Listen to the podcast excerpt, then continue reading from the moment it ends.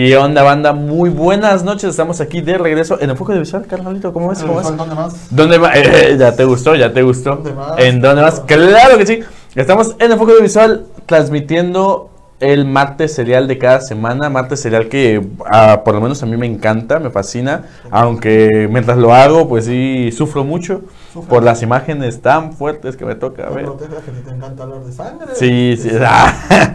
Pues, pues de sangre querías Mira, hablar, ¿no? ¡Ah! Mira estos hermosos mira.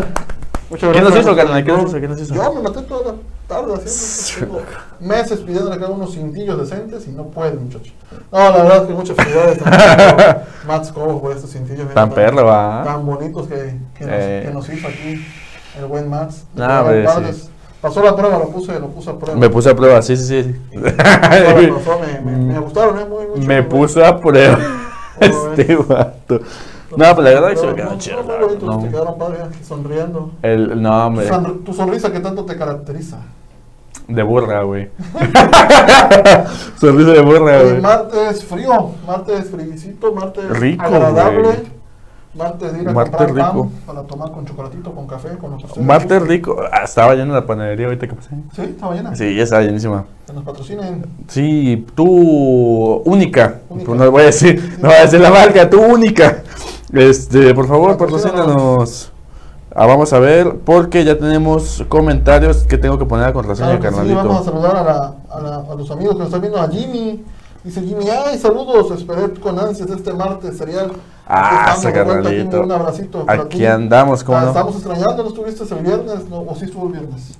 No, no estuvo el viernes, no estuvo el viernes, no estuvo el viernes. comentarios, Jimmy. La neta, la neta sí. Iván Vale, saludos, hermano, un fuerte abrazo. Ahí está. Y el ratón quesero también un fuerte, fuerte abrazo ahí que nos están viendo. Muchas Saludos, gracias. ratón quesero. Muchas gracias por estar aquí con nosotros. Con nosotros. Acompañarnos en este martes serial. Eh, pues, empezamos a Pues ya. ya- No, yo, yo quería mencionar A ver. Pues que estoy.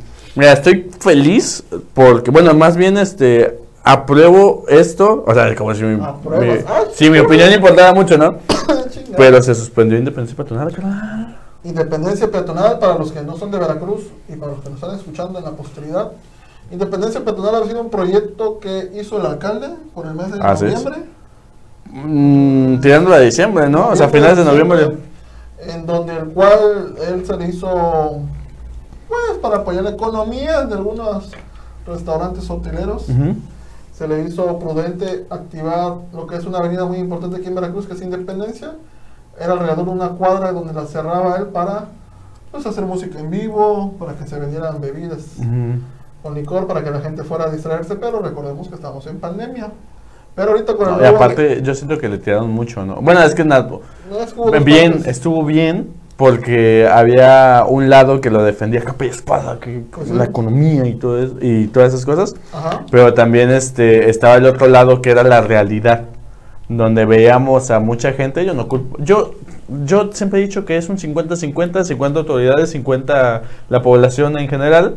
Entonces, pues de, ni- de ninguno de los dos lados se veía ni este ninguna medida de salud para No, no, pues pre- la prevención del mucha- COVID. Había mucha gente ahí unida, pero hoy con el nuevo decreto que dio el gobierno del estado que se reduzca la movilidad en los municipios como Veracruz, Jalapa, Poza Rica, Entre otros, Actopan, Topan, Tuxpan, varios, varios, sí. varios municipios se va a reducir la, la circulación, pero entre ellos destaca Veracruz.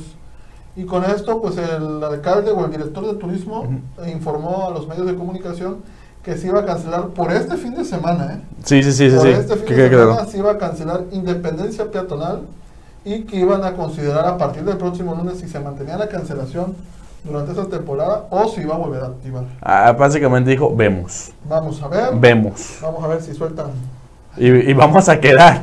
Cuando vamos a quedar, cuando la vamos próxima semana. sueltan. Nah, sí. Y, pero para eso nos estamos dando cuenta que hay muchos incrementos de casos en Veracruz. Ujú. Ah, que están sí. empezando a salir los casos de la fiesta de diciembre. Y aguas, porque se viene la parte fuerte. ¿eh? Sí, toda esa flota fuerte. que se tomó una foto familiar, pero con su cubrebocas en. ¿Sí viste esa foto? Sí. Su cubrebocas editado. Ah, Sí. se pasando de lanza. Pero- y uno no quiere, ¿eh? Y uno no quiere burlarse de ese vato. No, pero pero- solito se pone. Y por otro lado, hoy en la tarde, pues se recibe la noticia que en el, en el aeropuerto de las bajadas, No, no recuerdo si fue en el aeropuerto Heriberto Jara o fue en la zona donde están, ¿La zona militar? en la zona militar. No descono- desconozco ahorita bien. Pero se recibieron 14 mil dosis de vacunas Bien. para el personal de salud del Bien. estado de Veracruz. Me parece que las primeras dosis van para el norte, para Poza Rica. Ok. No sé si ya se van a quedar algunas aquí. Ojalá. Bien. Ojalá, ojalá. ya se dan algunas. Pero bueno, por otro lado ya se están recibiendo las dosis de, de vacuna, que también viene siendo otra de las noticias que hoy, hoy Nos competen. en Veracruz. Nos competen, la y verdad. pues las platicamos para que estén enterados todos ustedes Así y pues es. a ver qué pasa. Pero vamos a darle lleno con la historia de que es la... Es la llena de Querétaro, mejor conocidos para la familia y amigos, Claudia Mijangos Arzac. Eh, yo considero que, por todo lo que leí, lo que investigué, que fue un parteaguas, o más bien fue un hecho que conmocionó y sigue conmocionando a la sociedad queretana, de la ciudad de Querétaro, y que no se pueden sacar de la cabeza. Porque tú vas a Querétaro y tú dices, quiero ver la casa de la llena. Sí. Y ya este te dice, no, pues está aquí en esta colonia, en colonia Villa de la Hacienda, Ok. y en la calle tal, ahorita les voy a decir qué calle es. Y pues yo considero que sí es un parteaguas para, principalmente para la cultura queretana, pero también dentro de la nación, también se recuerda con mucha tristeza el caso de la llena de Querétaro. Pero ustedes se preguntarán, Max, ¿quién es la llena de Querétaro? Pues bueno, Te pregunto, te pregunto, Tú preguntas, ¿quién Max. es la llena de Querétaro? pues te voy a decir, carnalito, amiguito que no se sabe la historia.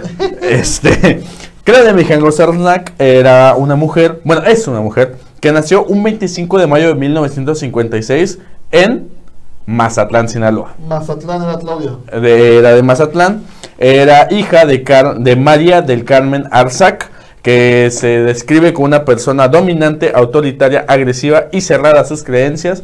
Esto quiere decir fanática religiosa, porque también se, se maneja aquí, y con escasa capacidad para ofrecer una posibilidad de contacto con sus hijos, o sea, poco afectiva Sí. con sus hijos. Y Antonio Mijangos, quien era descrito como una persona muy sensible, dedicada a su trabajo, consentidor y hasta débil de carácter, o sea, no quiero sonar grosero, pero probablemente haya sido como se le conoce, un mandilón. Mandíbula. La verdad. Y aparte era la hija menor de siete hermanos, era la número siete, evidentemente, entonces no sé en eso que afecte, pero bueno, vamos a hablar un poquito de los hermanos, porque yo considero que para lo que pasó y lo que se sabe después del, del hecho, Ajá. es que, bueno, su hermano mayor era alcohólico y farmacodependiente. Es lo que se sabe. ¿Cuántos hermanos tuvo? Tuvo cuatro hermanos y dos hermanas. Ok. Eran, y ella, Seis, o sea, tres, tres mujeres y cuatro hombres. Ok. Entonces, tuvo, su primer hermano fue alcohólico y farmacodependiente y con personalidad psicópata. Eh, ahí vamos. Y fue internado muchas veces en un hospital psiquiátrico. Alberto, uno de los hermanos del medio, eh, padecía de retraso mental, crisis convulsivas generalizadas y era incapaz de valerse por sí mismo. Entonces, pues ahí tenemos otro caso de problemas mentales dentro de la familia. Sí. Y el menor de todos, que era Rafael, padecía de síndrome de Down. Entonces, bueno, ahí no lo veo como una enfermedad mental, sino un poquito más este déficit. un déficit que viene desde el embarazo, pero bueno.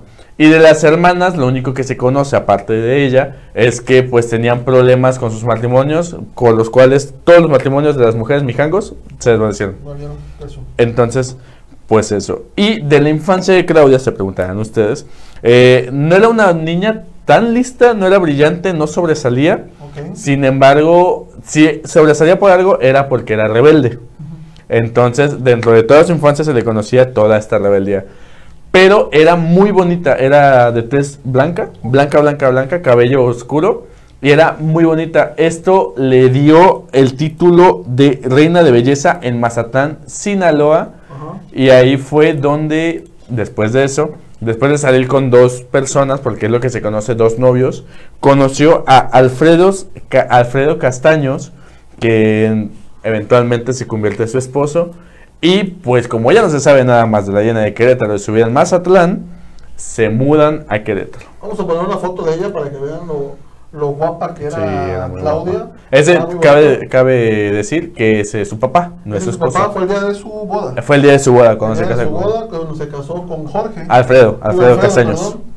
Eh, ahorita vamos a poner una foto. Aquí se veía muy jovencita, la verdad, sí era muy atractiva. Tenía Sí, muy bonita.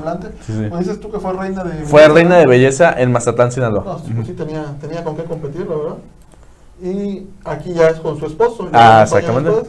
Que aunque se ve ya, se le ven dos años, pero sigue teniendo un porte. Pues se veía serio, serio. serio. Es que de hecho, ahorita te voy a contar, él es este, él era trabajador de un banco. Entonces, pues sí se le notaba ese semblante La un poco presencia. serio. Ah, la presencia, exactamente. Entonces, ah, Carlalito. Sí, sí, sí. No te enfoques en la sangre. No, no, no, no, no, hay un Hay un mundo de palabras. Hay un- Mundo de palabras No, no, no, no. Es que tú hilas todo. Tú hilas todo, güey. Tú hilas todo. Este, eh, bueno, como les decía, eh, este, bueno, se mudan a Querétaro y pues se mudan gracias a que sus papás fallecen. Nada más de su papá solo se conoce que fallece por un, ¿cómo se dice? Eh, dicen, carnalito, Juan, casi no te escuchas, estás un poco retirado. Probablemente tu micrófono ok, esté fallando. ahorita le subimos el audio, ver.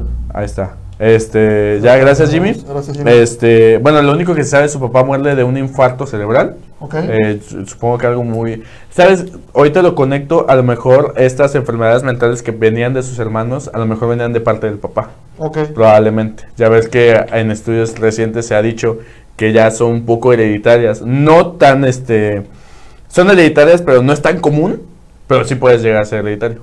Entonces yo siento que eso fue, fue de parte del papá. A lo mejor me estoy equivocando, a lo mejor estoy echando mucha carne al asador, pero bueno, fue de sus papás. eh, le dejan a Claudia una herencia muy grande, muy grande, supongo, por lo que dicen la familia era una familia acomodada, pero le dejan una muy buena herencia. ¿De dónde? ¿Quién sabe? Pero le dejan una herencia. Buen billete. Y es ahí cuando se trasladan a Querétaro. Ok. Ya en Querétaro, como, yo te, como te decía, eh, Alfredo era un empleado bancario y era ocho años mayor que ella. ok. Entonces sí estaba mayorcito. Ya ves que en esas épocas, bueno, antes, Pues pues, era se- común. Se prestaba a que si la mujer era menor no había tanto problema. Pero si el hombre le llevaba algunos, algún, digo, ajá, si la mujer era menor no había problema. Si el hombre le llevaba algunos añitos, pues se veía normal, por así decirlo. ¿no? Sí, sí, era, era común. Era, era común. la cuestión de Entonces, pues le llevaba ocho años. Ok. Yo considero que una cantidad de años mínima para otras que hemos visto por ahí. Sí, hemos visto ya edades de 20 años, Ujú. 25, hasta 30 años se han visto en, en aquellos tiempos. Así es. En su nueva ciudad eh, montó una exclusiva tienda de ropa Ajá. que se, en el pasaje de la Yata, supongo que es un este es una, colonia, exclusiva una de zona, Querétaro. exactamente. Era una zona exclusiva de Querétaro. Esa, ah, carnalito. Hay que leer, hay que leer. Atlas de México. y pues eh, esta tienda de ropa, por lo que tengo entendido, era exclusiva entre las mujeres porque era ropa de muy buena calidad. Sí. Entonces de ahí sacaban más dinero. Quiero suponer que ahí invirtieron el, el, el capital que le dejó la herencia. la herencia, exactamente. Carnalito, ah, vienes, vienes, vienes.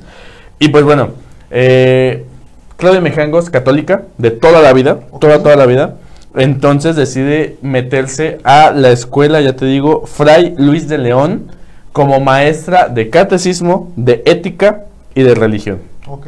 Que ojo aquí con este punto, ¿eh? Sí, sí, sí. Eh, Aquí pensaría uno que era una mujer ejemplar, una mujer entregada a Dios, una mujer que era eh, va a ser ejemplo para sus hijos. Ujú. Así lo pensaría uno, ¿no? Porque dice, bueno, está entregada a la iglesia, como se entrega a Dios, pues va a ir por el camino del bien. Pero, ah, no, no, nada más le va a contar No, pues, se pone la, la- la parte sabrosita. la carnita, carnal. Ahorita para que vean, en verdad, quién era Claudia. Y ahí conoce a un tal padre Ramón. El no el de. el No, no, no, no. De hecho, yo siento que es una burla para eso, ¿eh? ¿Ah? Ah, yo siento, yo siento, yo siento. Yo no sé. Ah, la, Es una parodia, es una parodia, probablemente. Yo, yo sí lo consigo. ¿Tú crees que sí. va a sacar a un personaje que se llame Padre Ramón de la nada? Bueno, sí puede ser. Sí, la neta. Yo soy el. pa- Bueno, habría que checar Sí, la canción. sí, del sí, padre sí. Ramón. Oh, oh. Pónganse andamos No, hombre. asombrosos. Teóricos, güey. Andamos, mira, volándonos, güey. Volándonos la barla, güey. Volándonos la barla. Tú no se pasote, que. Las tortillitas, güey, las tortillitas. Con así. papá. Bueno, este, los mete a la escuela Fray Luis de León, donde también mete a sus tres hijos. No se sabe en qué año nacieron los hijos, pero se sabe que tuvo tres hijos. Claudia María, que en ese ento- que en, bueno, Claudia María, Ana Belén y Alfredo Antonio. Y de hecho, se dice que Mijangos pertenecía a un grupo exclusivo de la iglesia llamado las Madres Catequistas. O sea, era, era brazo fuerte. De, Así es, entonces... Terminaba en el pandero ahí. Sí. Le consiguieron la limosna. Pero, eh, esto no queda aquí porque se, se conoce que Claudia Mijangos y su esposo tenían problemas en el matrimonio. Ok. Se peleaban muy comúnmente. Pues recordamos que creo que la, la parte de la niñez de Claudia fue, Sí, fue pesada. Fue pesada por la violencia que había con sus padres, ¿no? Ujú. Aunado a que pues sus hermanos tenían algún déficit o alguna enfermedad, entonces esto la hizo un poquito más, más difícil, ¿no? Así Con- es. En la convivencia.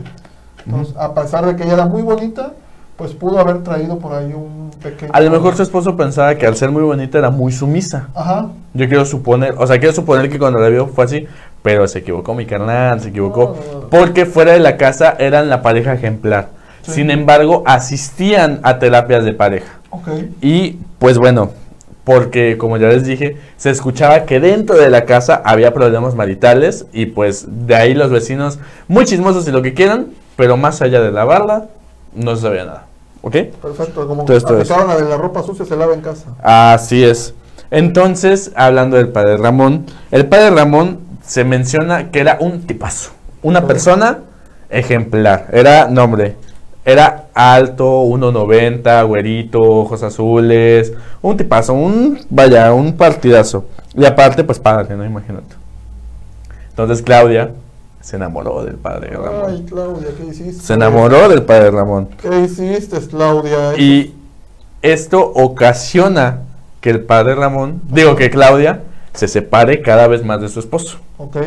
Entonces, pues ahí yo considero que de ahí vienen los problemas. Se separa, ya no, no sé, no sé, pero supongo que el marido se da cuenta como que por qué estás tan distante, por qué me dices, por qué no. Y pues mira, ahí Sí, empezaron los ya, problemas. Si ya Claudia estaba enamorando de otra persona que no era su marido, pues la fijación o el saludo, digo, la fijación, como dices tú, el alejamiento, pues cada quien conoce a su pareja, ¿no? Claro, Y te das cuenta cuando alguien está raro, cuando no está raro. sí, claro. Entonces ahí, ojo, ojo, cuando vean que está mal tu pareja, tío, ahí va a ser- cuando vean que tu pareja actúa diferente, pues hay que prestar atención. Pero bueno, Ahí está, carnal. Y pues bueno, se alejaba mucho y dicen que se metía a la, a la clase de catequismo. Pero se sabe después, bueno, se sabe, es un rumor a, a, boca, güey. Porque después de que pasa todo, pues es muy sospechoso. ajá. Y pues se dice que fue entonces cuando empezó a tener una relación con el padre Ramón. El padre Ramón se dejó. El padre Ramón se dejó engat... bueno, no engatusar, ¿verdad? Se dejó...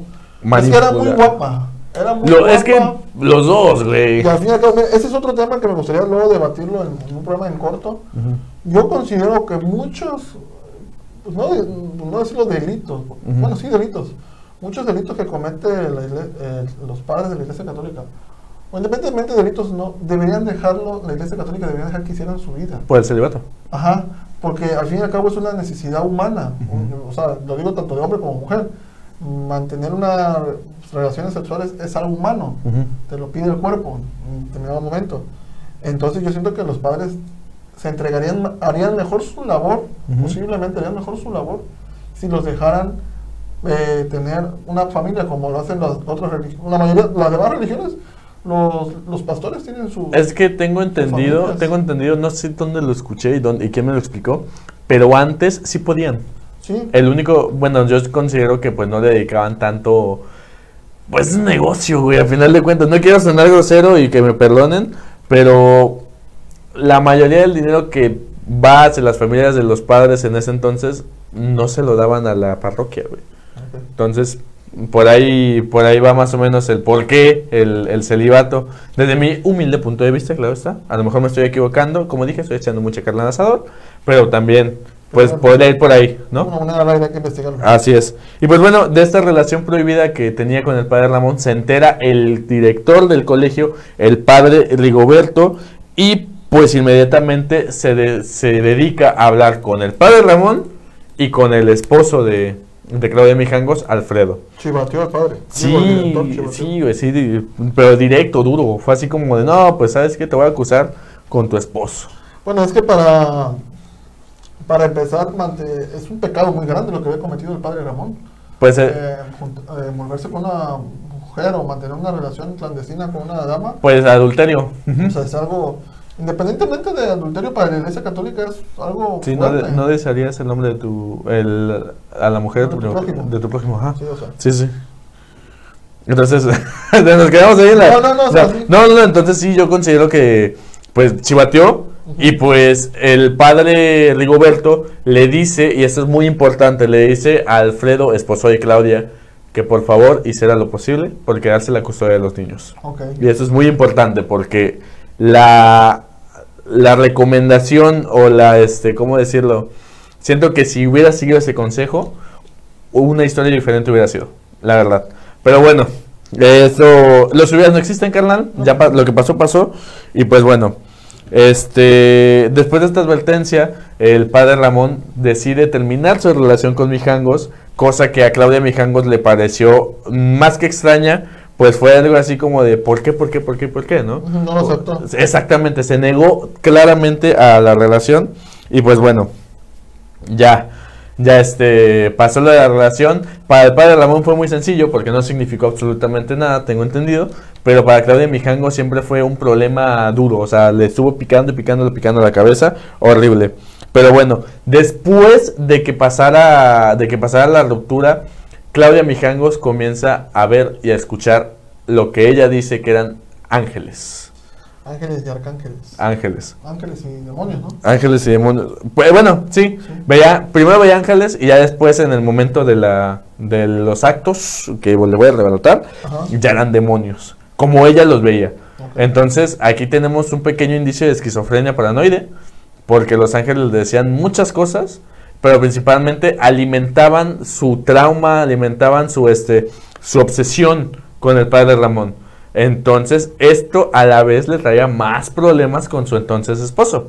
Y Recordamos que ella venía de una familia que ya traía problemas mentales, ¿no? Así es. Entonces pudiera ser que ella no se le desarrolla, no se le había desarrollado todavía. Claro. Llegó un momento donde ella pasó una etapa muy fuerte, como es el rompimiento de- del padre Ramón, porque recordamos que ella estaba profundamente enamorada del padre, entonces a lo mejor le necesitaba un factor o algo para que explotara. Un detonante, un detonante. para que explotara sus pensamientos y fue como ella pues se convirtió en otra Claudia, ¿no? Ya no era la Claudia Sí. ejemplar, ya De hecho, de hecho, una de sus amigas, que también es importante para la historia, Verónica Vichis o Verónica Vázquez, dependiendo de la versión de la que vean, es este menciona que Claudia empezó a actuar extraño. O sea, ante sus hijos era la misma persona, pero ya cuando dejaba de verlos eh, actuaba extraño, no violenta, pero sí como que ya no era la misma, ya no tenía la sonrisa, ya andaba medio tensa, medio seria, cuadrada. Entonces, pues desde ahí se empieza a ver, pero esto, esto poco a poco la pólvora se va soltando, carnal. Eh, como les comenté, tenía el terapeuta de pareja eh, y el terapeuta de pareja en un documental expresó que tanto Claudia como Alfredo habían tendido conductas violentas, pero principalmente Claudia. Ok. Eh, creo que el hecho más violento que alcanzó a relatar Alfredo fue que una vez Claudia lo dejó en el patio, casi encuerado, o sea, en calzones, y no lo dejó entrar por horas. ok. Y hasta ahí, o sea, no llegó a, ni a golpes, ni a nada, simplemente fue un arrebato de ira lo dejó ahí. Sin embargo, en la terapia de pareja sí discutían mucho, se levantaban mucho la voz, se usaban palabras altisonantes, se insultaban, y lo que él comenta específicamente era que uno siempre tenía que ganar. Uno gritaba más alto, el otro gritaba más alto, el otro gritaba más alto y el otro gritaba más alto. Era una competencia entre ellos mismos. Eh, exactamente, era una ¿Quién competencia. el, el que ponía las reglas, ¿no? El, Así el es. más fuerte de ellos dos. Así es, así es. Pero después de una sesión con el terapeuta, eh, Claudia Mijangos decide desesperadamente anular su matrimonio ante la iglesia. Ok. Yo creo que no fue por la pelea, yo creo que fue porque seguía enamorada del padre Ramón, Sí, lo Pero- pero bueno, pero la iglesia se lo, de- se lo niega porque pues no había suficientes pruebas, no había, o sea, no había una disolución de matrimonio como tal, como para disolver el matrimonio. Por lo que ella se empieza a desesperar demasiado. Ok. Y pues se estresa, se frustra y se sigue, se sigue metiendo en la cabeza, ¿por qué no puedes ir con el padre Ramón?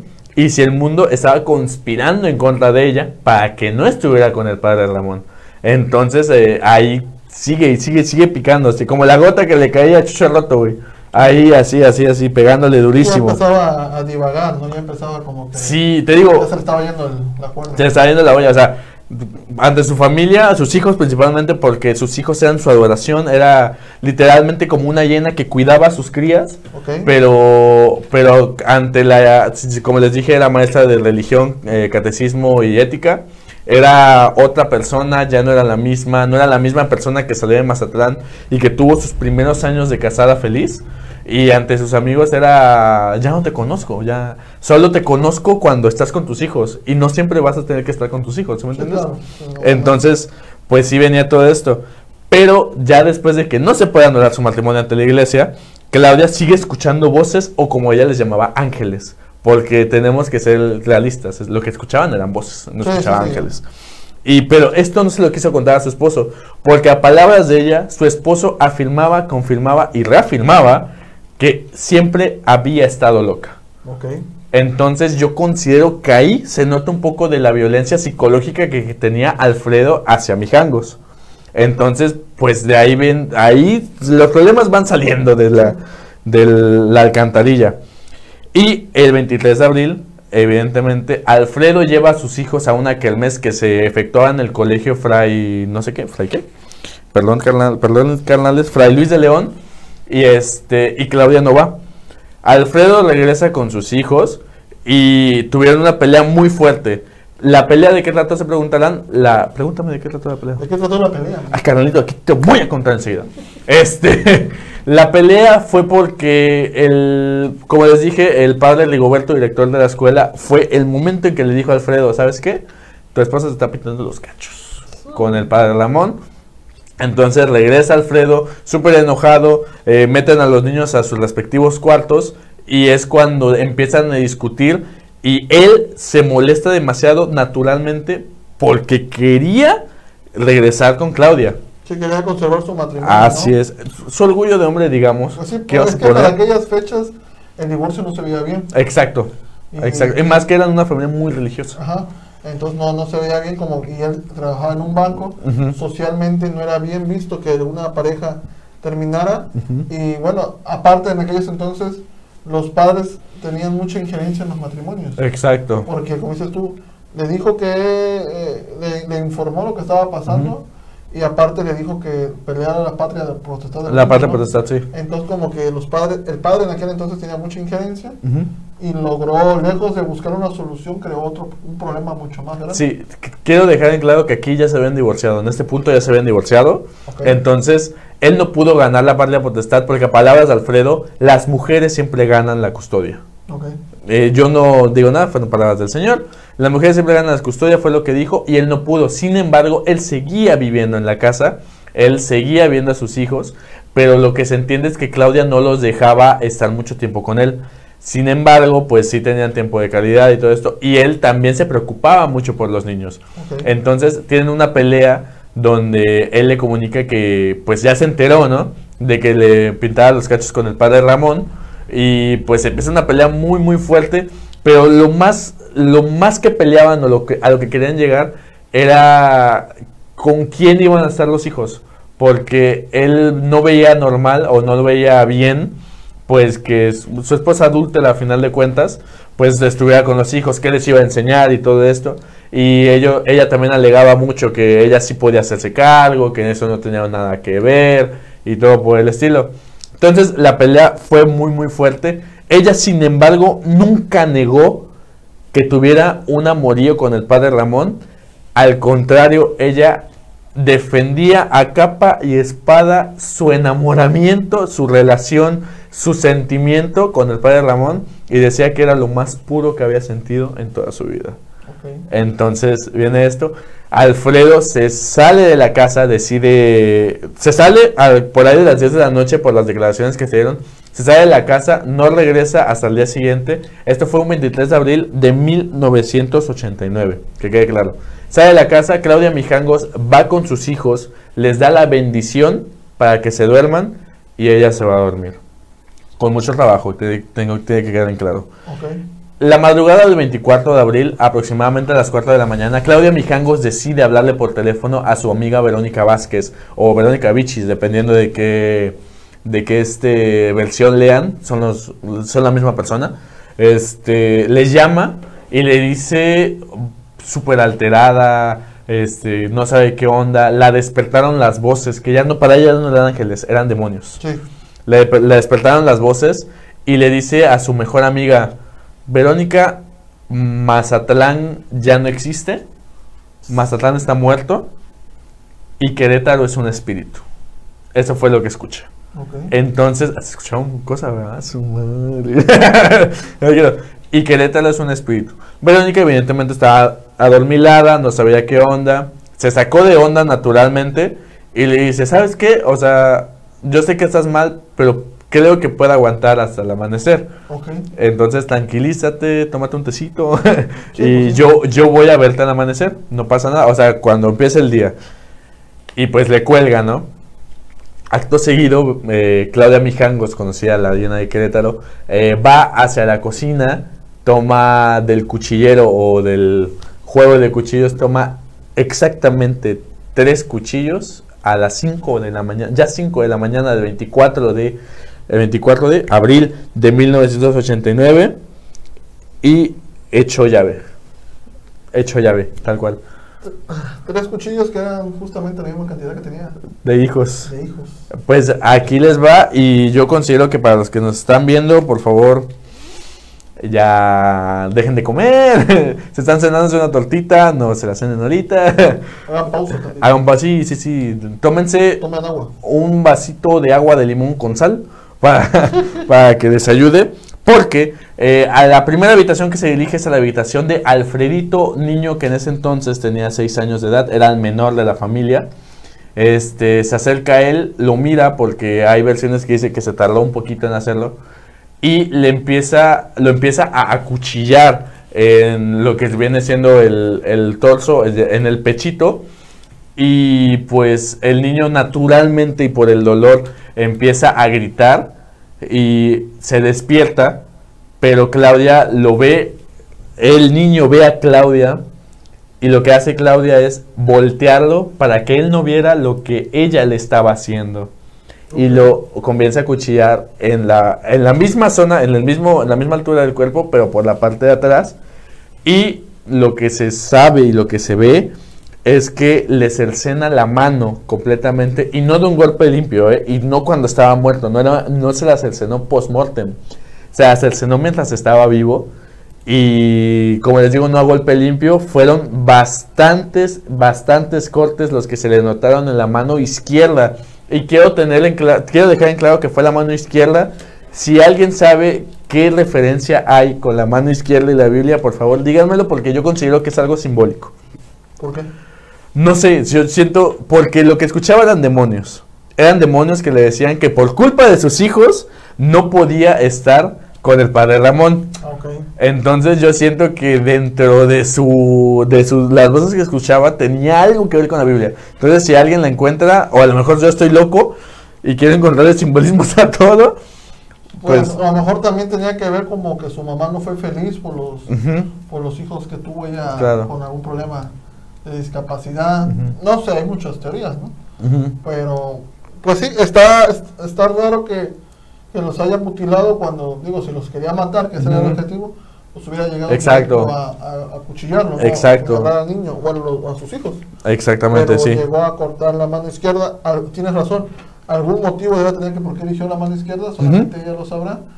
Pero sin duda alguna, pues sí, Yo siento que tiene algo que ver. algo. Si no es algo con la Biblia, no me importa, porque pues eh, naturalmente.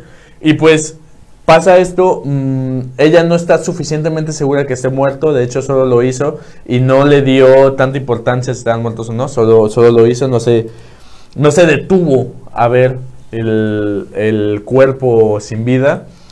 Pero fue cuando entonces llega su hermana mayor, Claudia María, de aquel entonces 11 años de edad, a ver qué estaba pasando con... con por qué gritaba, Sí. por qué, por qué El había tanto alboroto. Exactamente. Va al cuarto de Alfredito y ve a su mamá en una posición dantesca, matando, como una pintura del Renacimiento, matando a su hijo, a su hermanito, perdón. Sí. Entonces eh, la hija, que también se llama Claudia, este, le, pi- Claudita le vamos a decir, Claudita le dice que por qué lo está haciendo, que qué está haciendo y por qué, ¿no?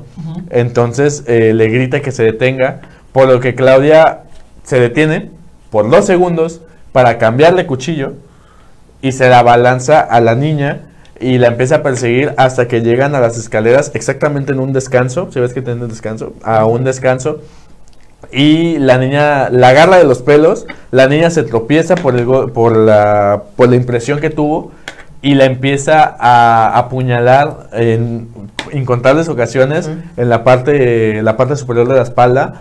Y pues no, como les dije, no, no les importaba, des- no le importaba a Claudia detenerse a ver si estaban vivos o muertos, pero, pero ya ella cumplió lo suyo, Sí, ¿no? no estaba en, su- en sus, en sus cinco sentidos. Ah, así es. Estaba siendo perseguida por demonios Ujú. que igual eran sus mismos pensamientos de ella, ¿no?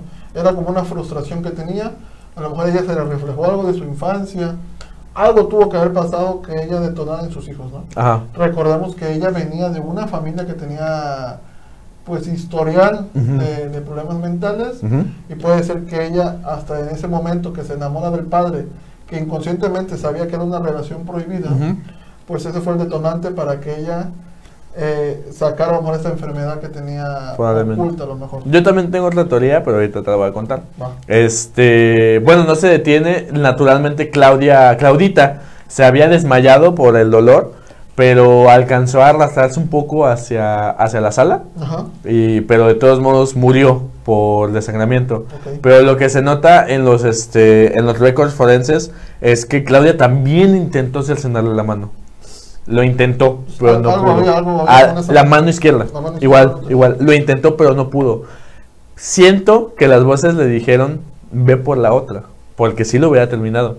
Ana Belén, la niña de en medio, eh, que vendría siendo la niña menor, la niña niña menor de nueve años, estaba pues asustada, estaba en pánico, estaba acurrucada en su cama.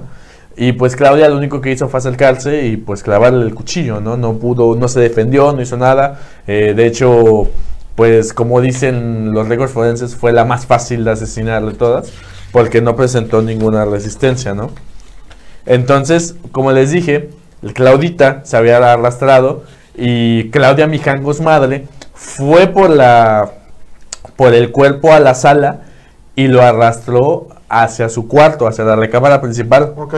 Y después fue por sus, por sus hermanos, ¿no? Por los demás niños. ajá. Y los apiló en la cama king size que tenía para después quedarse dormida junto a su, a su, a su, ¿cómo decirlo? A su, a su fecho, a su obra a su obra. a su obra. Entonces, pues, hay, hay teorías que dicen que a lo mejor ella se intentó suicidar, pero que estando en un estado de, en un estado de ansiedad, en un estado de shock, en un estado de crisis, eh, tanto esfuerzo físico, la crisis y demás, le causó tal agotamiento que no le dio tiempo o no le, no le dio la fuerza y simplemente cuando tomó, tomó una posición cómoda, se quedó dormida. Entonces probablemente se hubiera suicidado, pero pues la- las circunstancias dijeron que no. Pues bueno, Verónica Vázquez, que había prometido llegar a las 8 de la mañana, llega, encuentra la puerta semiabierta, los vecinos habían escuchado gritos, pero ya se les hacía un poco normal escucharlos, no hicieron nada, y Verónica lo primero que ve es sangre, sangre alrededor de todo eso, y ella piensa que alguien se había metido y había atacado a la familia por completo. Pero entonces sube y lo primero que ve es a los niños apilados y a la madre. Por lo que naturalmente llama a la policía y llama a Alfredo porque nunca lo encontró en la casa. Y, pues no diría que lo demás es historia, porque no, lo demás no es historia. Eh, llegan, eh, y yo creo que la escena del crimen es lo más impresionante que de todo el caso, aparte, o sea, aparte del- de los asesinatos, porque dicen los forenses y los peritos que la escena parecía una escena de película de terror. Les parecía algo que solo habían visto en películas. Estamos hablando que fue un hecho histórico para esa rama, eh, en especial para Querétaro, porque Querétaro era un pueblo muy tranquilo. Sí, y para los años, o sea, Exacto, no era muy común ver asesinatos en man- O sea, que una, una mujer matara a sus propios hijos. exactamente. Entonces tuvo que Exacto, haber sido un bombazo, un exacto. bombazo nacional, Mediático, güey. mediático de que dijera, ah, caray, qué pa. O sea, que se voltearan los ojos a Querétaro y se voltearan los ojos a Claudia, ¿no? Ujú, Porque exactamente. Imagínate asesinar a tus propios hijos, pues no es cualquier cosa. Pues, ah, sí, sí, sí, carnal, sí, la neta. Era un golpe muy fuerte. La neta, pues bueno, lo que encontraron los, los peritos y los forenses, eh, lo primero que se dieron cuenta fue la cantidad de sangre regada que había en los cuartos, en las escaleras, en, en las recámaras, en la sala, en parte de la cocina y demás, que los investigadores llegan a decir que encontraron mínimo 10 litros de sangre, mínimo, repartida. Encontraron los cuerpos naturalmente en, el, en la recámara, pero también en un sillón encontraron dos cuchillos. Uno de, 43 centím- de 41 centímetros, uno de 33 en el, en, en el sillón, completamente limpios. O sea, les dio tiempo de limpiarlos. Y habían encontrado un tercer cuchillo en, una en la recámara de las niñas, que supongo que es el de Ana Belén, que es el cuchillo más chico, que es de 31 centímetros. Yo considero que fue Filetero. ¿no? Sí, sí. Pues tenía, mm, ¿cuántos? 41 centímetros, sin verse obsceno. Es esto, ¿no? Más o menos. Más, eso es un cuchillo de 41 centímetros, con mangos de madera. Y pues bueno, encontraron a Mijangos y pensaron que estaba muerta. Y entonces ya, pues ya dijeron, no, pues ya, ya aquí quedó. Pero un investigador valiente, pues la neta valiente, este, le empieza a tomar el pulso y se da cuenta de que no estaba muerta, simplemente estaba en un estado muy profundo de shock y la llevan al Seguro Social, mientras que a los niños lo llevan a la CEMEFO, que es Instituto de Ciencias Forenses hoy en día. Entonces Mijangos entra a una rehabilitación, eh, bueno, no una rehabilitación, la, la meten a, ¿cómo se dice? No, perdón, este, la dejan internada en el Seguro Social Ok. y dentro de lo que ella estuvo internada, surgieron varias teorías, güey. Primero, que el papá estuvo, estuvo involucrado y que fue el autor intelectual del crimen. Que fue la teoría que todos querían creer, porque nadie creía, tanto en la sociedad queretana como en la sociedad de la Ciudad de México, que es lo más cercano que tiene, y, este, y pues ya era noticia nacional, nadie creía que Claudia Mijangos hubiera sido capaz de matar a sus tres angelitos. Sí, no, la- su propia madre mató a sus hijos, porque recordemos que era muy amorosa con ellos. Exactamente. Entonces, quizá todos creían, ah, así como el papá le engañó, como digo, ella engañó al papá, entonces el papá se alocó, el papá en primera instancia no estaba en la casa. Exactamente. Entonces todo cuadraba para que fuera él, pero no, se dieron cuenta. Y yo te voy a decir por qué no pienso, o sea, a lo mejor si fue un ataque de psicosis, un ataque de ansiedad, un ataque de lo que sea, perdón, pero yo siento que también fue con doble intención, güey, porque Claudia Mijangos probablemente se haya vengado de su esposo. Ok. Y no tanto por los niños, güey. O sea, o sea, sí, principalmente por los niños, porque también eran su adoración y todo lo que quieras. Pero también considero que quería tenderle una trampa porque sabía que mediáticamente el culpable para lo- la vista de todos era Alfredo Castaños, el esposo de Claudia. Porque no estaba en la casa, porque se habían peleado y porque probablemente las- los hubiera asesinado por despecho. Sí. Entonces, si ella hubiera tenido la posibilidad de suicidarse, hubiera sido, creo que el crimen perfecto. Sí, porque todo iba a apuntar a él, ¿no? Que él, ah, qué coincidencia que te fuiste una noche antes y que no Ujú. estabas y pasó todo esto, ¿no? Exacto. Entonces digo, ah, des- afortunada, desafortunadamente no, porque afortunadamente para él se fue porque donde se llega a quedar, me imagino que el primero que se hubieran echado hubiera sido él. Yo creo que si se queda no hubiera pasado eso. ¿Tú crees que sí? Yo creo. siento que sí, pero a él lo hubiera matado primero. Probablemente. A lo mejor hubiera sido pues colectivo todo, carnal. La verdad. Pues bueno, Eh, lo que se sabe es que ah, en el IMSS la tenían sedada completamente, completamente sedada. No, no podía articular muchas palabras hasta que un día en el interrogatorio que pues ya le tocaba, ¿no? Ya, decían, ya, me tienes que contar todo. Ajá. La interrogan y es muy curioso porque deliraba demasiado. Yo creo que ahí fue mala praxis porque probablemente todavía estaba afectada por la ansiedad. Pero la gente, bueno, los, los, este, los peritos que le hicieron la- el interrogatorio dicen que deliraba mucho, que no recordaba nada de esa noche, que simplemente había sucedido y que ella lo había eliminado de su cerebro completamente. Porque le preguntaban por sus hijos, le decían, ¿qué le hiciste a tus hijos? Y dice, mis hijos, no, mis hijos están dormidos, mis hijos están dormidos y pues yo me tengo que ir a darles de desayunar, quiero mi coche, quiero ir a dejarlos. Pero de repente le hacían otra pregunta y así como de, se angustiaba, le cambiaba el semblante y así como de, mis hijos, tengo que pasar por mis hijos a la escuela. O sea, era, era algo poder, era, no sé, era, necesitaba, se estaba actuando, qué buena actuación, pero yo creo que afectó la anestesia porque probablemente todavía estuviera anestesiada o simplemente era, el cerebro dijo, bloqueame este recuerdo y voy a tratar No, de... no, haber sido su propio cerebro. Acuérdate que ella ya traía pues una herencia, Ujú. por decirlo así, de, de problemas mentales. Ujú, Quiero o no, quizá ella también tenía ese problema, nada más que no había visto un detonador Ajá. que fuera así. Pero sin duda alguna, pues pasó, ejecutó. Quizás si hubiera seguido su relación con el padre no hubiera llegado a esto. Probablemente. Quizá se hubiera evitado. O quizás si el, si el marido no lo hubiera reclamado no hubiera pasado. Digo, no, no se sabe qué hubiera pasado en realidad. La realidad es que Claudia mató a sus hijos A sus tres hijos. por unos demonios que supuestamente a ella se le manifestaron en su mente, por un despecho o por X o Y. Solamente ella sabrá la verdad. Afortunadamente fue capturada por las autoridades. Exactamente. Yo creo... Estuvo- ¿Cuánto tiempo estuvo? Eh, estuvo 30, y- 30 años le dieron. 30 nada años más. le dieron de condena. Por- es que te voy a decir por qué. Le dieron 30 años porque eh, le hicieron estudios y resultó que tenía distimia, que es este depresión a largo plazo o, di- o depresión este constante, que es cuando pierdes este cuando pierdes la esperanza, cuando pierdes este la inspiración, cuando pierdes todo. Tenía esquizofrenia paranoide, esquizofrenia pa- paranoide y depresión mayor.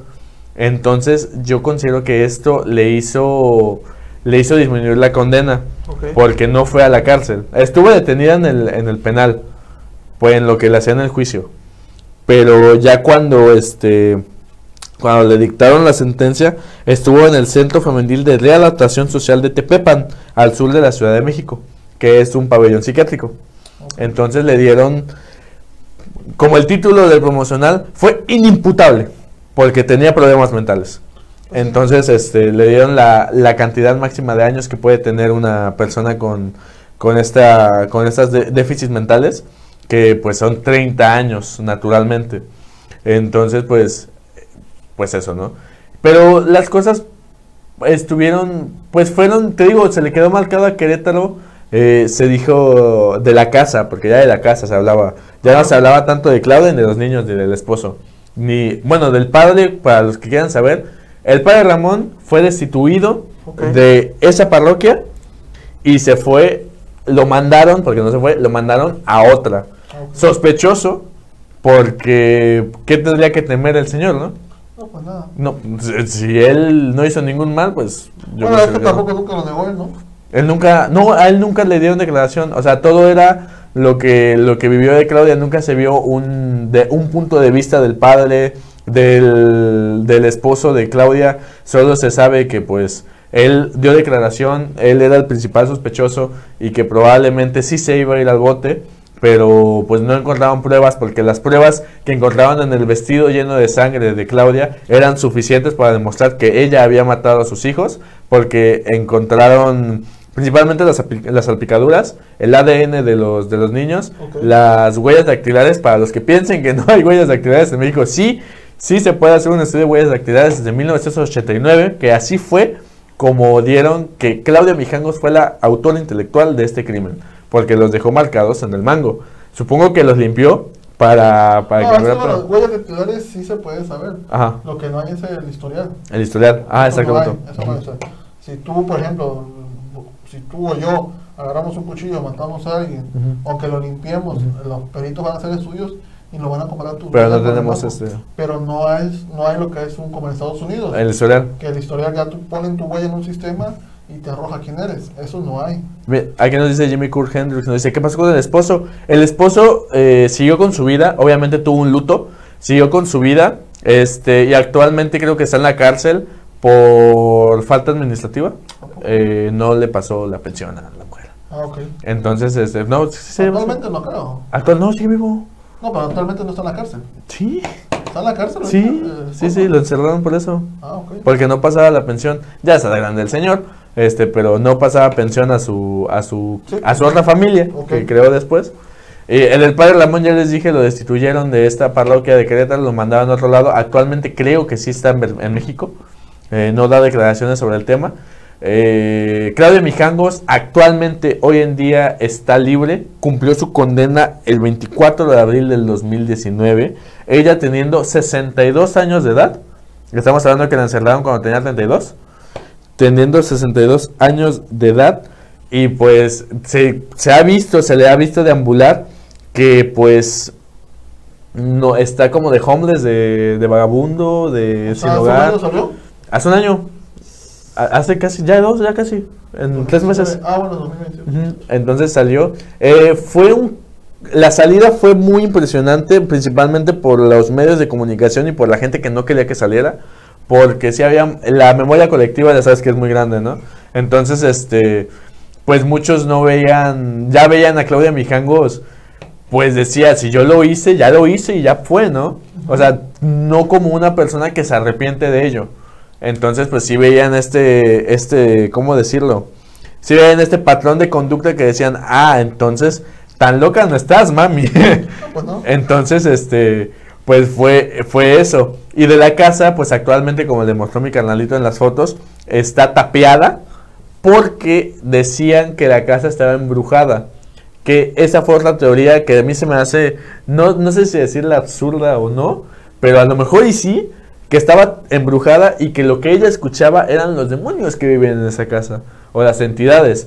Entonces fue eso lo que hizo que mataran. Y pero esta teoría no me gusta mucho porque la sacó mi carnal, el experto Carlos Trejo, y no le veo, no pies ni cabeza. También la, la sacaba en un programa que se llama Super Normal, no voy a decir su nombre real, este, Super Normal, y pues tampoco le veo muchos pies ni cabeza. Lo que sí pasó en la casa es que después de que pasaran los asesinatos, se empezaron a llevar a cabo rituales satánicos o satanistas por parte de cultos de Querétaro, y que por eso fue que fue tapeada. Bueno, es que como la energía era muy fuerte. Muy, muy negativa, muy negativa, fuerte. Pues igual sí servía, pero muy, muy buen tema, querido Max. Excelente tema de la hiena de Querétaro. La hiena de Querétaro. Yo, yo no le veo nada, te pareció como una hiena. No, porque las hienas se protegen. Bueno, se protegen entre ellas. Ah, se protegen entre Ata- ellas. O es por la, lo salvaje que llegan a ser cuando atacan. Exacto. Entonces puede ser que por eso le decía la llena de Querétaro. Vamos a dar los saluditos finales. Saludos. Jimmy, bueno, ya se lo mandamos. Angelita Herrera dice presente. Buenas noches a todos, aquí como siempre. Dice Max Cop, se las piden a Cope las huellas. sí. Dice por aquí, eh, bueno, aquí Jimmy que nos ayudó a compartir. Y le damos Gracias, gracias. bienvenida. Muchas gracias, Jimmy. Ana Fabiola Saavedra, saludos desde la Ciudad de México. Saludos. Gracias, Ana. gracias. Eh, Angelita Herrera dice, bueno, gracias por avisar, ahora ya no sé, ¿no? Max Cop dice, tarde o temprano hubiese pasado, solo necesitaba un detonador, ella para que su psique explotara. Claramente, claramente. David Martínez dice, excelente programa, saludos. Gracias, carnal". gracias. Eh, las huellas dice que le piden en cope. Be- Betsy dice, me recuerda a la película de los, eh, los otros protagonizada por Nicola Cain. Nicole Kidman. Nicole Kidman, perdón. Ella mata a sus hijos en un ataque de psicosis, ya que el esposo los abandona y olvida todo para ella y sus hijos estaban vivos. Ujú. Ok. ¿No has visto? No. Vela, vela, esa buena. Quizá y sí, pero es que soy muy malo porque tengo no. Los otros, es, es lo que dice ella. Ella, Nicole Kidman, que es la mamá, protege mucho a sus hijos porque su papá los abandona. Pero en realidad, no te voy a contar el final, porque está muy buena. Es que yo vi una donde, donde supuestamente Viven en él, él las mata, él los- pero era él. Ajá. Él se les pierde en un hospital, luego los encuentra y como que él mata a su propia esposa y a su hijo. Ajá. Pero resulta que estaba en un trance psicológico. No, En entonces. verdad estaba vivo. no No, sé, bueno. no, sé, no me acuerdo cuál era, dice. Por aquí dice, es, ah, bueno, es cierto, está muy buena esa película. Saludos y queso. Saludos. Estuvo genial, pero tiene, tiene más carnita este tema. Sí, tiene mucha cara. Es que mm, esto fueron los hechos. Ok. Hay muchas cosas que se dicen. Que Claudia Mijangos se poseyó, que Claudia Mijangos en realidad estuvo actuando todo, que Claudia Mijangos lo hizo por despecho, que Claudia Mijangos lo, lo hizo simplemente por gusto, porque tenía ganas de matar. Se hizo por muchas, muchas cosas. Se dicen demasiadas cosas. Pero yo considero que la realidad, la realidad, es que Claudia Mijangos probablemente, yo para mí, Claudia Mijangos lo hizo por despecho, para que, para que culparan al esposo y lo demás yo considero que es historia. Para mí es que ella traía el problema mental hereditario. Necesitaba que algo detonara para que Pero sacara su... Pero tú no consideras que ella sabiendo que ya tenía este historial familiar, lo haya tomado a su favor? Como para... Pues sí, no, pero es que si, si hubiera necesitado... O sea, es que no creo que haya hecho por despecho, porque al fin y al cabo, ella hubiera asesinado desde antes. O sea, para mí, ella hubiera, hubiera, hubiera detonado en eso desde antes. Para mí sí tenía el problema, pero ella no, lo- no lo había desarrollado. O sea, sino que fue tan grande su desilusión que en ese momento ella lo, lo, lo sacó, en verdad. Es que, bueno, es que sí también la declaración que es este que las voces le decían que sus hijos eran culpa, eran la culpa por la que no estaban con el padre Ramón, también tiene mucho que ver. Ah, mira, aquí Jimmy dice, esa película que dice Juan está buena. Termina secuestrando cuerpos de otras personas por el problema mental que tenía el sujeto que en realidad mató a, a su hija y esposa. Sí, él supuestamente accidentalmente mata a su hija y su esposa. Pero no es la misma, güey. No, no, no, Ajá. no, no, pero es la que yo decía. Ajá. Jimmy, si te acuerdas del nombre, porfa, porque yo me acuerdo, no me acuerdo si la vi en Netflix o en dónde la vi, pero está buena. Va. Porque sí, el güey empieza con problemas mentales. ¿Ni el actor te acuerdas? No, no, este es un malo para películas. No, hombre, tengo una para suerte para eso. Dice el ratón que cero lo hizo para que el esposo sufriera, porque ella sufrió por no poder divorciarse. Sí lo hizo, sí lo hizo antes de que, de que pasaran los sucesos. Y no poder irse con el padre. Más que nada eso, lo del padre. yo. Es que nada, güey. Ma- Principalmente por eso, por el padre.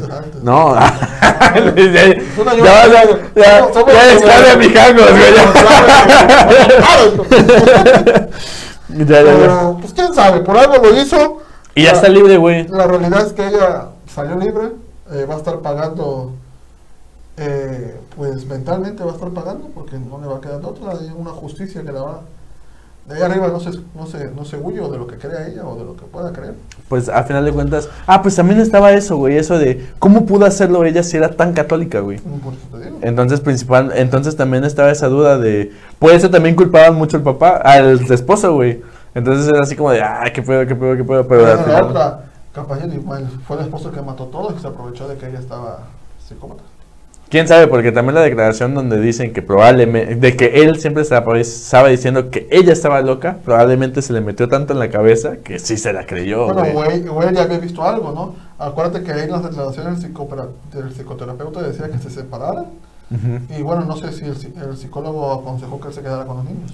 Fue el padre el que aconsejó. Igual, pero, yo pero, el padre, pero el padre ya había visto algo también. Exactamente lo que te iba a decir, no se dice qué le dijo él al padre para que el padre dijera tajantemente quédate tú con la custodia de los niños. Sí, Chance vio algo también. Dice, Lu- dice Angelita, creo que lo hizo porque estaba mal psicológicamente, porque por venganza, pues no se me hace lógico. Lo que no quisiera a sus hijos, pero bueno, todo puede ser. Sí, igual y por... Es que es de, ¿Sabes to- qué es de todo un poco, güey. Porque igual ella lo hubiera matado a él. ¿Sabes qué? Te mato tú, te mato yo. Eh, sí, yo, para mí que fue algo psicológico que tengo que matar a los hijos. Sí, o sea, porque, sí, porque por venganza mato a tus hijos. bueno.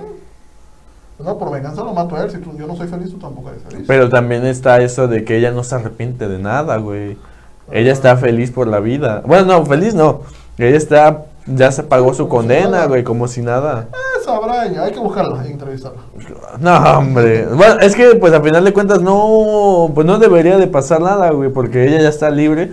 Ella ya está libre. No, pues, Pagó su condena. Pero, pues. Sí, Pa- pagó su condena. Eso sí, quién sabe si sigue acuerda.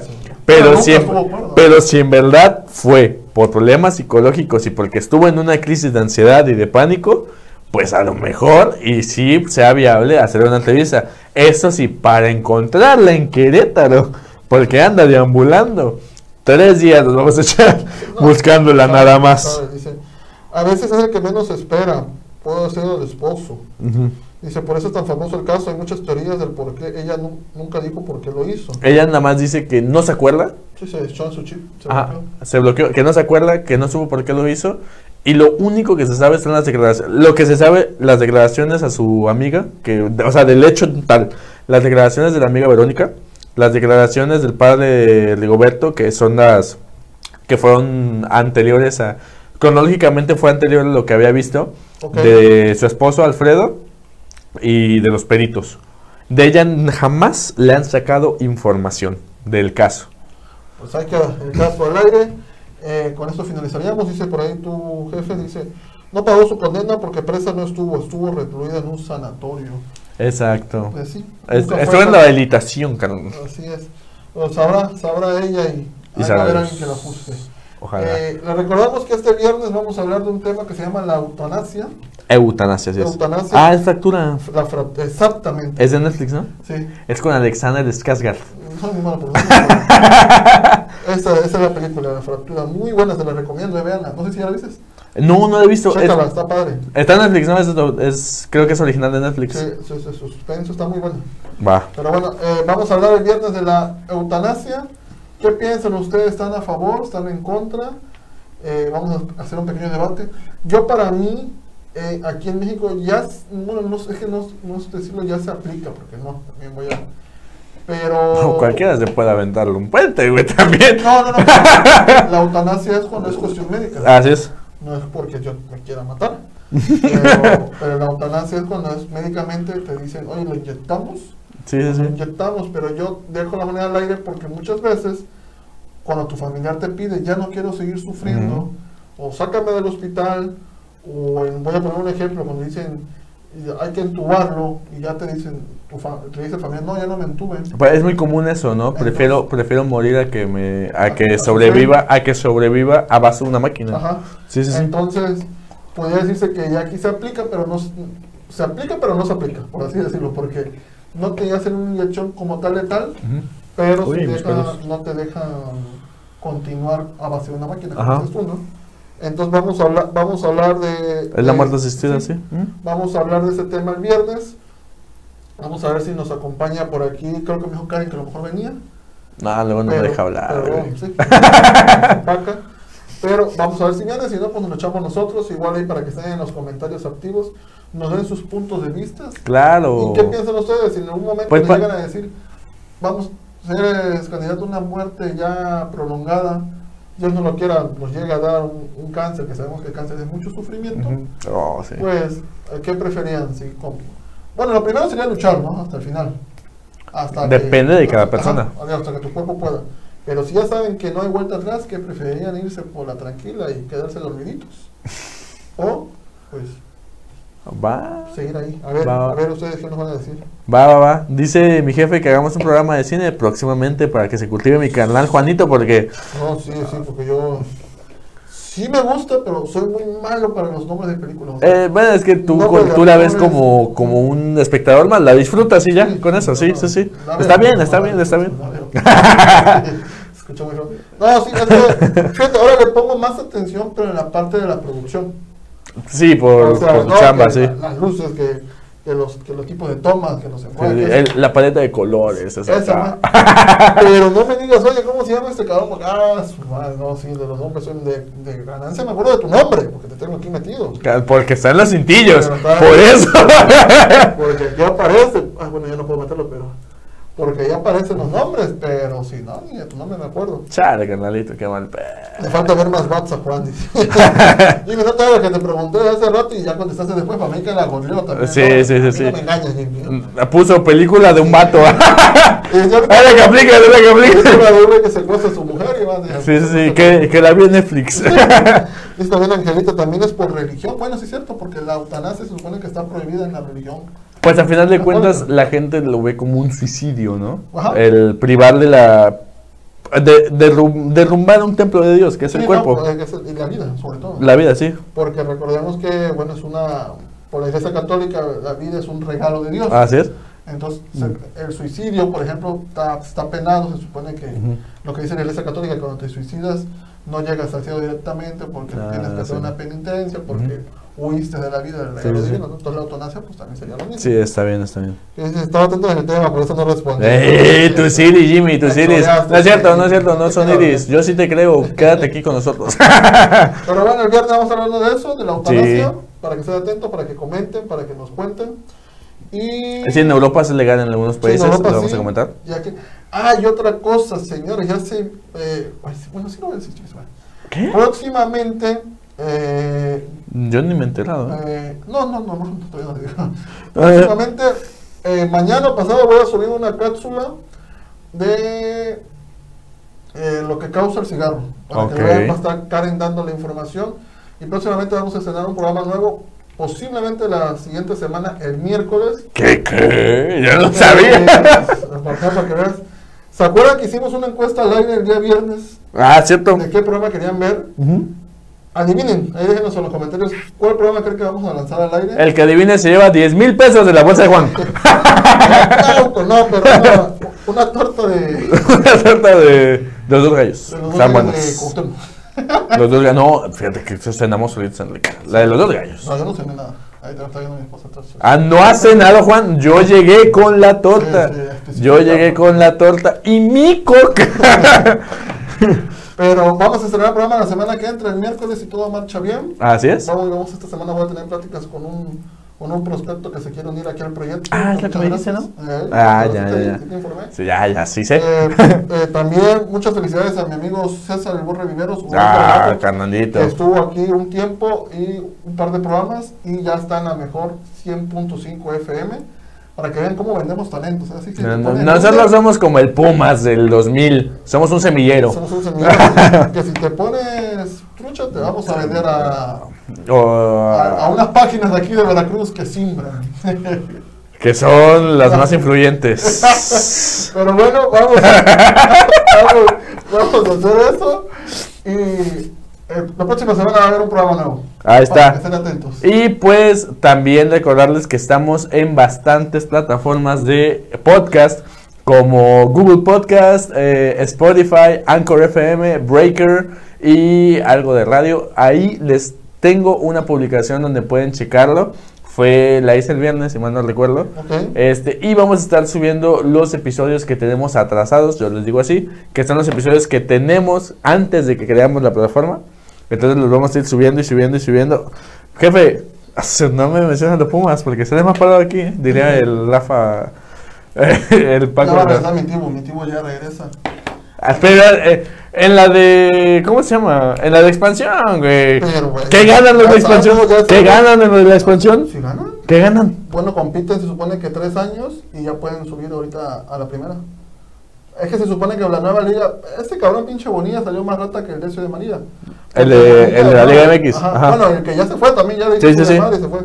Porque Bonilla decía que no se puede eliminar ascenso durante cinco años. ¿Sí? Entonces ya se supone que ahorita ya pasaron dos años, faltan tres años, y ya pueden subir, ya un equipo de, de, de expansión ya puede subir a jugar a lo grande, contra En tres años. En tres Pues años. cuando el tiburón esté tiburón en primera división, me avisas. Por eso, no, pero ya va a regresar ya en mayo. En vez de esa pinche liga de Liga Balompié que fue un desmadre que no sirvió de nada. La chicharronera. Sí, pues ya desapareció los eh, club de- Sí. el Veracruz ya desapareció. eso.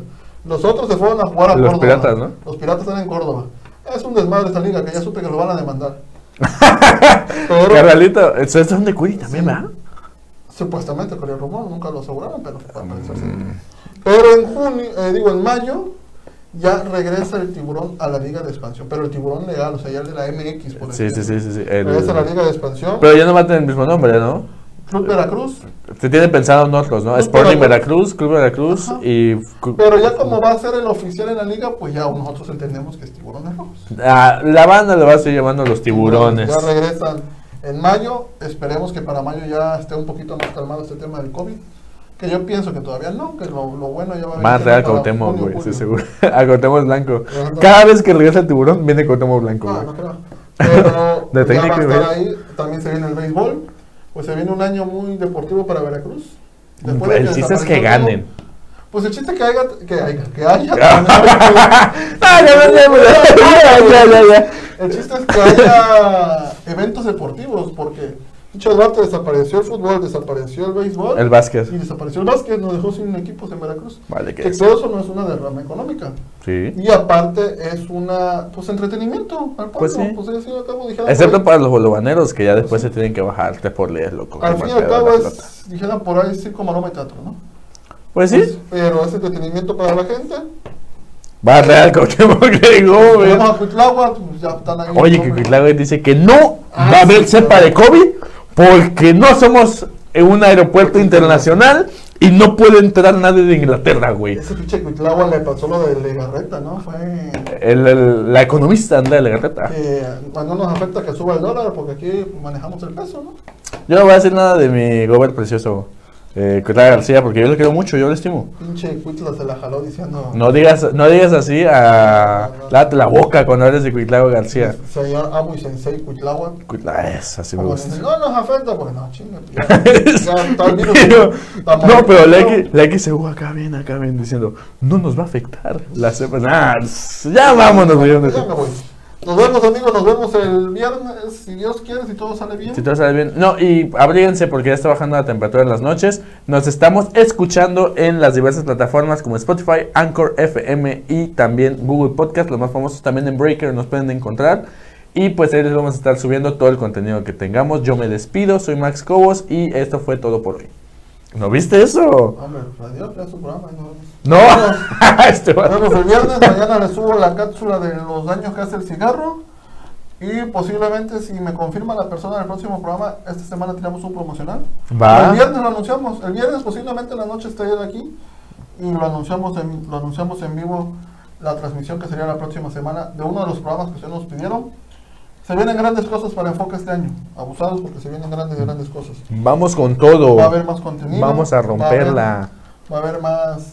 Va a haber colaboraciones, carnal. más gente. Va a haber No, Laura, Sí, va a haber colaboración. Va a haber colaboraciones, carnal. Va a venir la Divasa.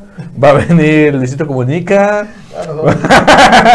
Van a venir los marcianos. Los marcianos. Ah, perro. Va a vemos. asesinos, güey.